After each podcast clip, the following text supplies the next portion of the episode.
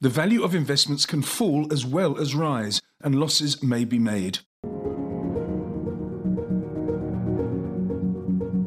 Hi, I'm Ellie Clapton and I'm a portfolio specialist in the multi asset and thematic equity team. And today I'm joined by George Cheveley, who's portfolio manager on the Global Gold strategy.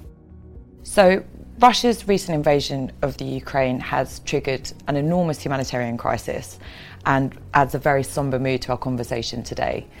Inevitably, it's also resulted in significant uncertainty in financial markets, and as a result, we've seen investors start to think about the gold price and its direction. But as you know, given the fact that you've just returned from the BMO mining conference, there are other factors at play when it comes to the gold price. So, maybe just to start off with, if you could give us an overview of your outlook for gold and what factors you think are at play over the coming year. Thank you, Ellie. I think gold prices have been uh, trading pretty well for the last few years. Um, we saw them reach record levels back in August 20 following the pandemic, and, and we've seen them again move upwards on the latest uncertainty. This is natural as gold is seen as a safe haven by investors when you have very uncertain economic situations.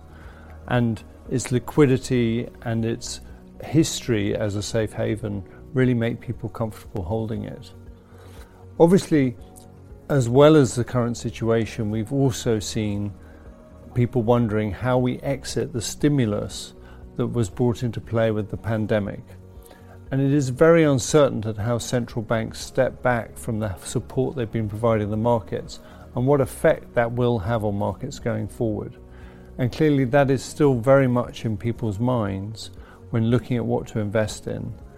And people are concluding that it would help to have some gold as part of their portfolio to diversify their holdings. Okay, so now moving on to the gold mining companies themselves, do you think the environment is also supportive of the equities themselves? Clearly, gold mining companies follow the gold price to some extent. In fact, they generally have more leverage to it. What we've seen over the past decade is a real strengthening of those companies.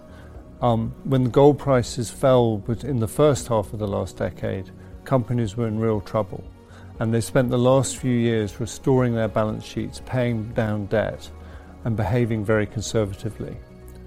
So at the current moment, we see companies with good cash levels, good operating margins, um, operating in a very conservative manner.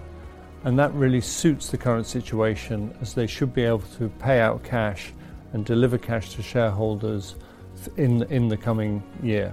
That's interesting. So, based on that, what do you think the advantages and disadvantages of holding both physical gold and gold equities within the context of a broader portfolio?